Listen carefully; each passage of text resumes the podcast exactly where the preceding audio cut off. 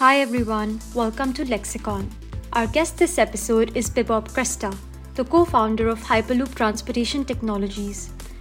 We discuss the revolutionary potential of Hyperloop technology and Bibop's vision for the future. He emphasized the technology's aim is to bring efficiency in transportation rather than just speed. Furthermore, we discussed the progress of the company. Bibop hinted at significant projects with the Italian government and the technology's energy efficient design. In addition to the detailed insights into Hyperloop's development, Bibop shared personal anecdotes from his entrepreneurial journey and imparted advice for aspiring innovators. He envisions a future not only for Hyperloop but also for space technology, advocating for a space elevator as a means to preserve Earth's resources and pave the way for human exploration of other planets. So let's dive in. Hi, Bibop. Welcome to Lexicon today. How are you doing? Fine, thank you. Well, let's get started. Tell me a little bit about yourself and what inspired you to pick up Hyperloop as your main subject area.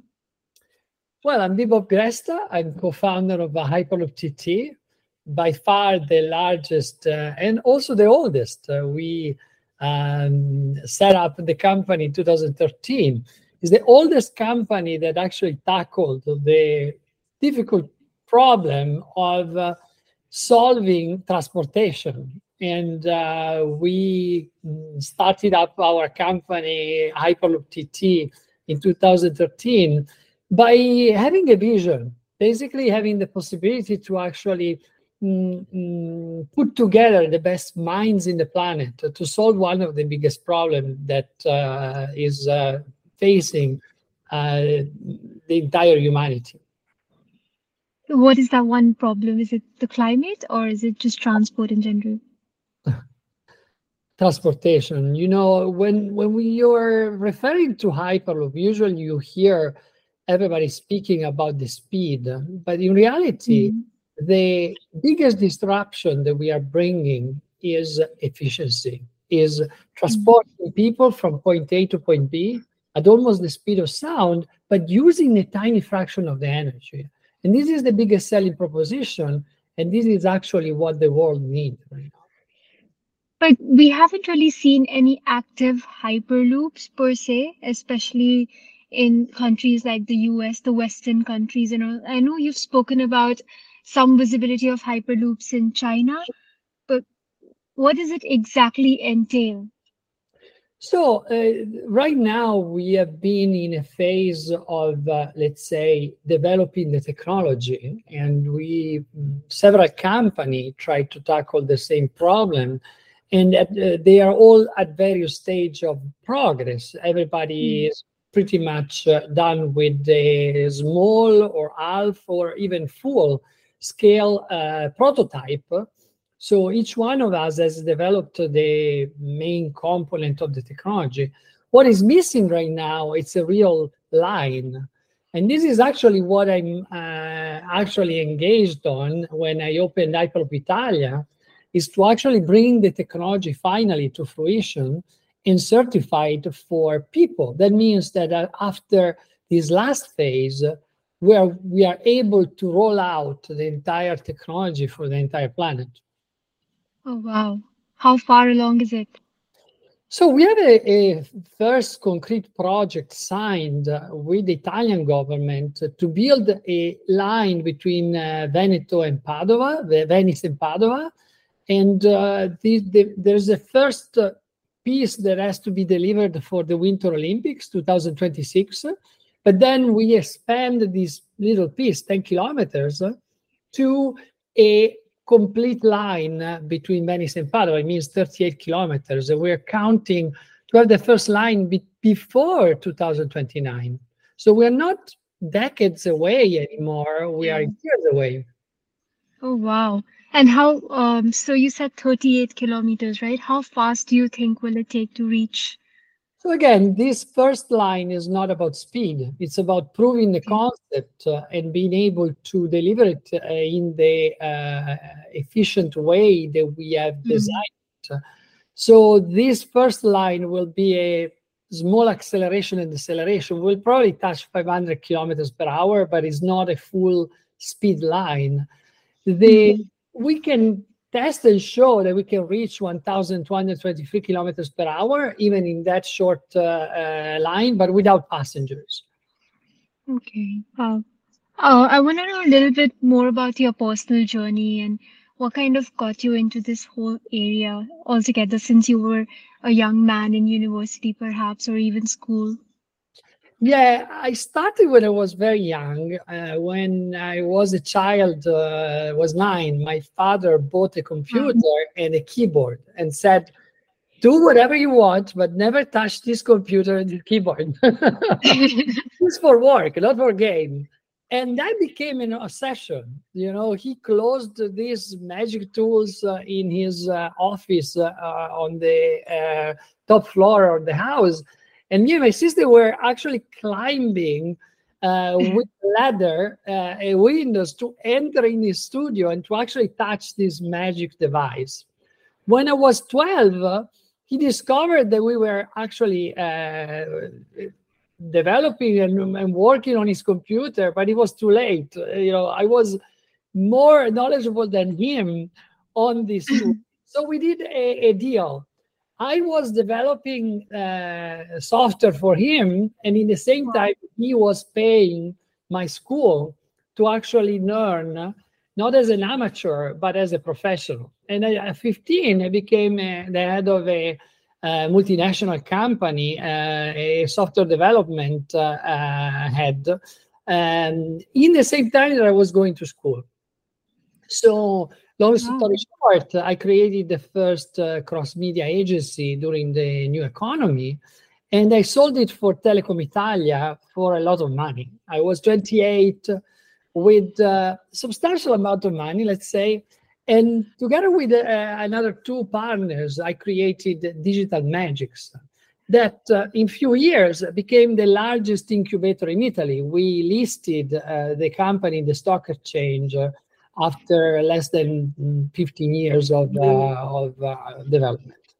But the good uh, uh, thing that happened after that is with this experience and the uh, the money that I did uh, by listing the, the company, I was able to move to US in Los mm-hmm. Angeles.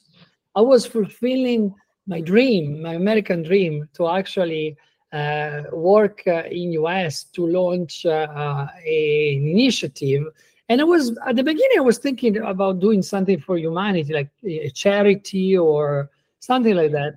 But then I found my future co-founder in an event.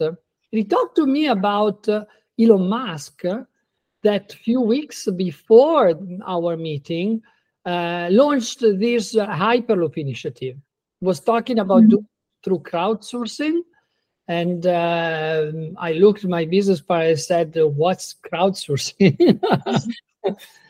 and he said, You know, I want to do it by not raising money, raising brains, doing a call to action, mm. people joining the team.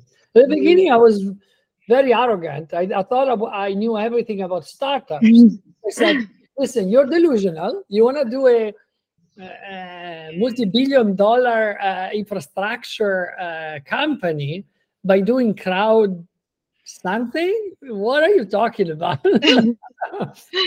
And uh, because of my past experience in startups I, I, thought i knew everything about startup. But then i, I had to change my mind because um, what i saw there was bigger than even the hyperloop it, it was a new generation of companies that can actually change everything. By just posting the Elon Musk white paper online, we received more than 100 requests from people all over the planet. There were people from NASA, SpaceX, Tesla, wow. Boeing, Aerospace, Lockheed Martin, MIT, Stanford. And they were not only telling us if it was doable, and why. But if it wasn't doable in, in parts of the document that Elon published that wasn't doable, two, three solution to the problem. And that was really a, a, a, sliding doors moment in my life because I realized that you can actually build companies in a completely different ways. And uh, all of a sudden, we created a structure out of that. and uh, luckily enough, uh, that became a case study. Uh, you know, Harvard did the two case study on my organizational model, and uh, they're teaching crowdsourcing using our case study.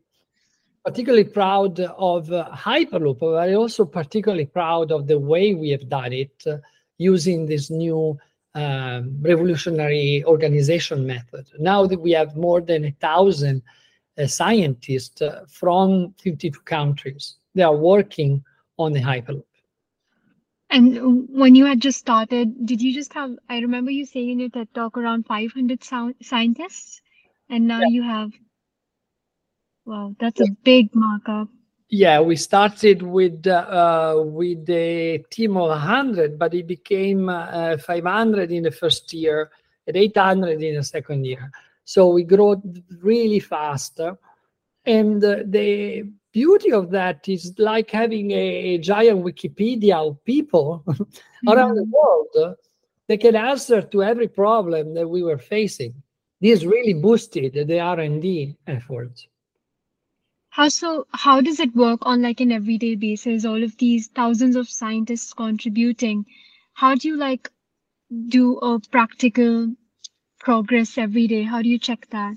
Yeah, we formed the teams uh, in uh, uh, basically sort of a scrum team. So we call it hyper leaders. There are three people uh, hyper leader, hyper master, and contributor. The hyper leader says what? The hyper master says how and when and the contributor basically participate to the project. We build a small team, so seven people plus or minus two. We set up a specific task that uh, usually doesn't last more than a couple of months. And then they sprint, they start to work on that. And one hyper leader in one team is a contributor in another team, or an hyper master in one team is a uh, hyper leader in another team. So it's really horizontal, not mm-hmm. vertical. And as soon as the task is solved, this goes to the integration team. Then a pool of uh, experts decides what to integrate or what is discarded and not mm-hmm. used. So we are able to actually tackle different problems with different uh, approach, with different mm-hmm and they are all in competition. So they compete, but they also they cooperate to actually solve these problems. And uh, we developed uh, in 2017 a special artificial intelligence. In reality, is not that intelligence. Is is we call it Lucy. It's a system that basically coordinates the teams around the world. Every end of the week, before the upfront on Monday, she sends a mail asking to people, what have you done? And when the people puts uh, their progress uh, during the week, this goes to all the team members of their team. So they collectively approve the work of each other. And this gets transformed into shares because for each hour worked, uh, there's a corresponding number of shares that they can mm-hmm. earn. So it's a very democratic system that is automatically assigned by Lucy.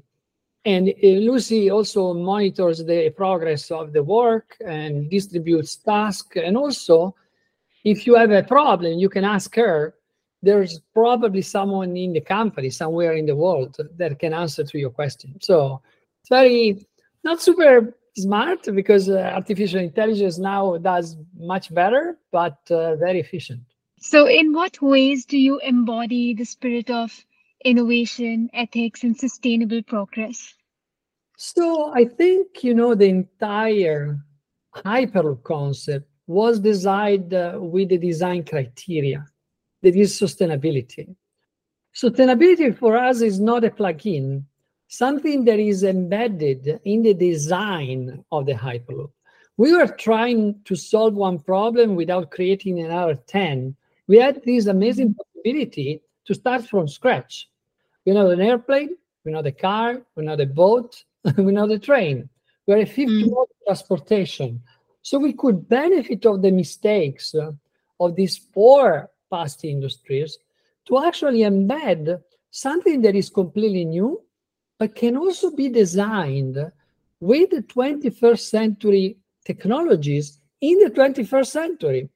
So, for example, we are led by best practices, you know, if we want to see how we can implement uh, renewable energy in an efficient way, we don't have to invent anything. We just have to go and see how they did it in other countries and apply Mm. best practices to the design of this new system.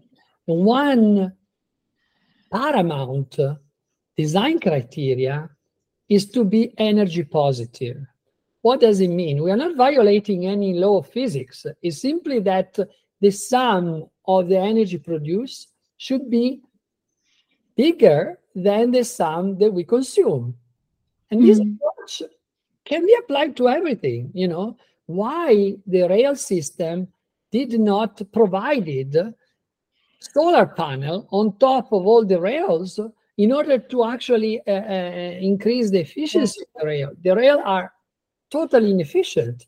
For 100 kilowatt uh, distributed on the rail line, only 10 to 15 percent goes to the main uh, uh, train. The rest is dissipated along the uh, the electric lines. So why why they're doing this? So we are Mm.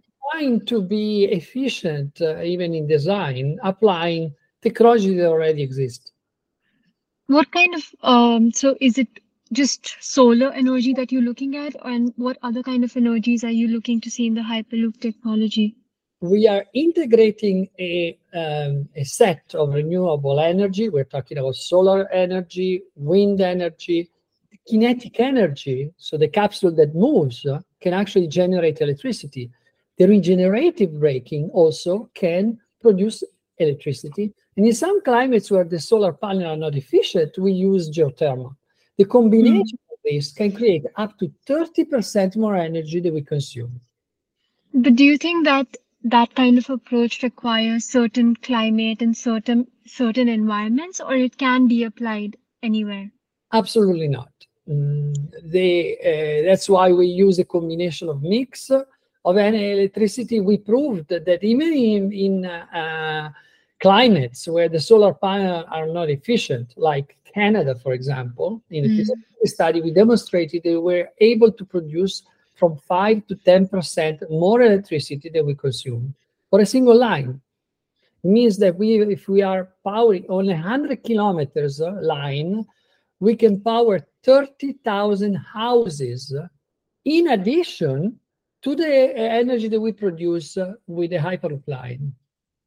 Wow, I'm just wondering why have people not adopted this approach before? Why have they not looked at this before? Well, that's these technologies are very long to implement, uh, thanks Mhm. to the uh, life cycle of uh, the uh, of the projects. We are always talking about 30, 40 years long project. You know, the, the, the rail system was implemented after 40 years of development. 40. So Wow. it's a very Mhm. long process to implement a new transportation system, but I have to admit that in the last 10 years, uh, we have done giant steps forward. And if you think about it, it's only 10 years that we opened Hyperloop, uh, Hyperloop TT, that Mm. was the first company, and we're already discussing an implementation of, of the first line. So it is a long time, but in the same time, it's not that much. Hmm. Do you think AI may have helped with the fast progression? Yes, it gave us an help, but there was also COVID that gave us a big stop. For two years, there was a, a giant Hmm. uh, um, slowdown. So we can compensate the two. Okay. Yeah, I can imagine. But I would also imagine that during COVID, since you did crowdsourcing, aren't all your employees remotely working anyway? So they must have. yes, for, for our company, I have to admit that the, the, the project side were stopped, but the R&D wasn't. So we are mm. really lucky enough to be able to continue. At the end of the day, we have had smart working since day one. mm. We almost invented smart working because we were a smart company.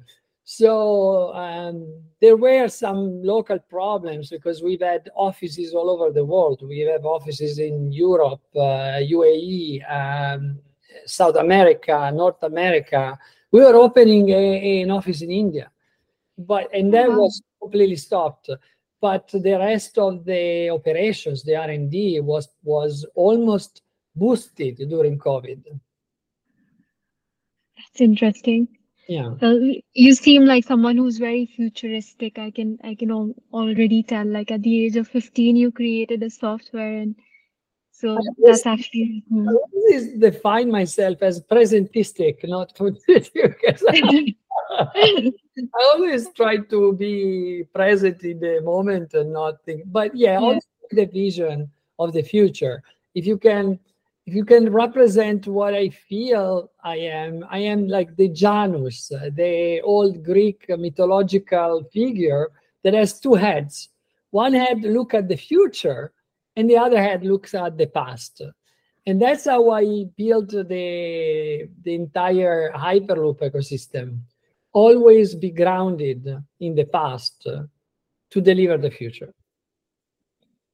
Wow, that's a great explanation. So, uh, I wanted to ask you can you describe a futuristic scenario with the Hyperloop technology and how the world would look like when it's actually active, like in a lot of areas, not just the first one?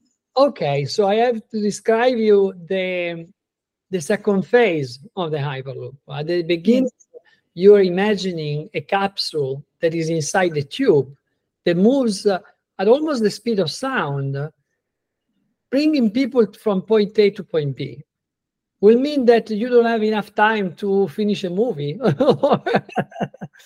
but in a second phase, I imagine, I foresee this capsule to evolve mm. in agents. And these agents are very smart. They do very amazing things. They enter and exit the, the tube through pressurization. So these agents are capable of exiting the tube, pick you up at home. They can fly, they can go underwater, they can join in a sort of advanced buses or trains, and they can ride in normal highways. But in this sense, they're capable of being polymodal and intermodal with the existing infrastructures. And by saying that, uh, I'm, I'm talking about a full solution that can be basically point to point, uh, bring you even in front of your house. We're talking a personalized environment with smart cars that can be shareable among people that can be interoperable uh, with uh, freight cargo, special transportation like trash or uh, contaminant material. And they can all travel inside this hyperhighway that will be built underground. So my vision for the future is a beautiful future where we are completely dismantling our, let's say, traditional way to conceive transportation. No more cars around the globe, uh, no more uh, polluting boats, but a, a, a, a storm of uh, smart agents that can be enhanced through these uh, hyperhighways underground. And that's how I foresee the future. Oh, I can't wait for that future though, honestly. Me too. so, do you have any advice for youngsters who are trying to also be like you, be prodigious, and start their own thing? So, if you're young, let's say up to 25, I would say don't focus. Exactly the opposite. Of everything is uh, all the mentors are repeating uh, to young people focus, focus, focus. I would say don't. Don't do it. Try as much as you can. If you have a passion for something, try something else. you need to exit from the comfort zone, try different things, and then bring it to your passion. If you you can't innovate if you are in your bubble, and usually it's an information bubble, clean your cookies every week. Don't allow Google to suggest you what you like. Don't allow YouTube to suggest you what you like. Don't allow any anyone or anything to suggest you what you like. So clean your your cookies every week and try new things. After when you vibrate and you get uh, inspired by different things, put it together and then focus on your passion. That is the results of a complete new blue ocean. And that's how you disrupt and you innovate. That's my little five cents to a young person or a young entrepreneur. That's really great advice and quite practical, actually. And also, lastly, um, is there any other technology that you hope to see apart from Hyperloop and you're excited for it? Yeah, I am probably after delivering to the world the Hyperloop, I will be focusing on another little passion that I have, that is uh, space. And I think to become really multiplanetary, the rocket technology, it's a transition technology. It was very useful outside the planet, but not from the planet to the um, space. So we need a space elevator and we need to build it as fast as we can. I think we have now the technology to do it. And um, if uh, nobody does it, I will. so, what kind of technology are you referring to there that we have to? It's a space elevator. Imagine a giant cable with a cabin capable of transporting 150 tons and up because below 150 tons, uh, we will probably use the rockets, but above that, that is the, the killer application. And uh, it's uh, this cabin is capable of going up and down our atmosphere and bring payloads outside the atmosphere. This will allow us to be a spacefaring civilization colonize uh, different planets and become multiplanetary species. And that's what we need to do.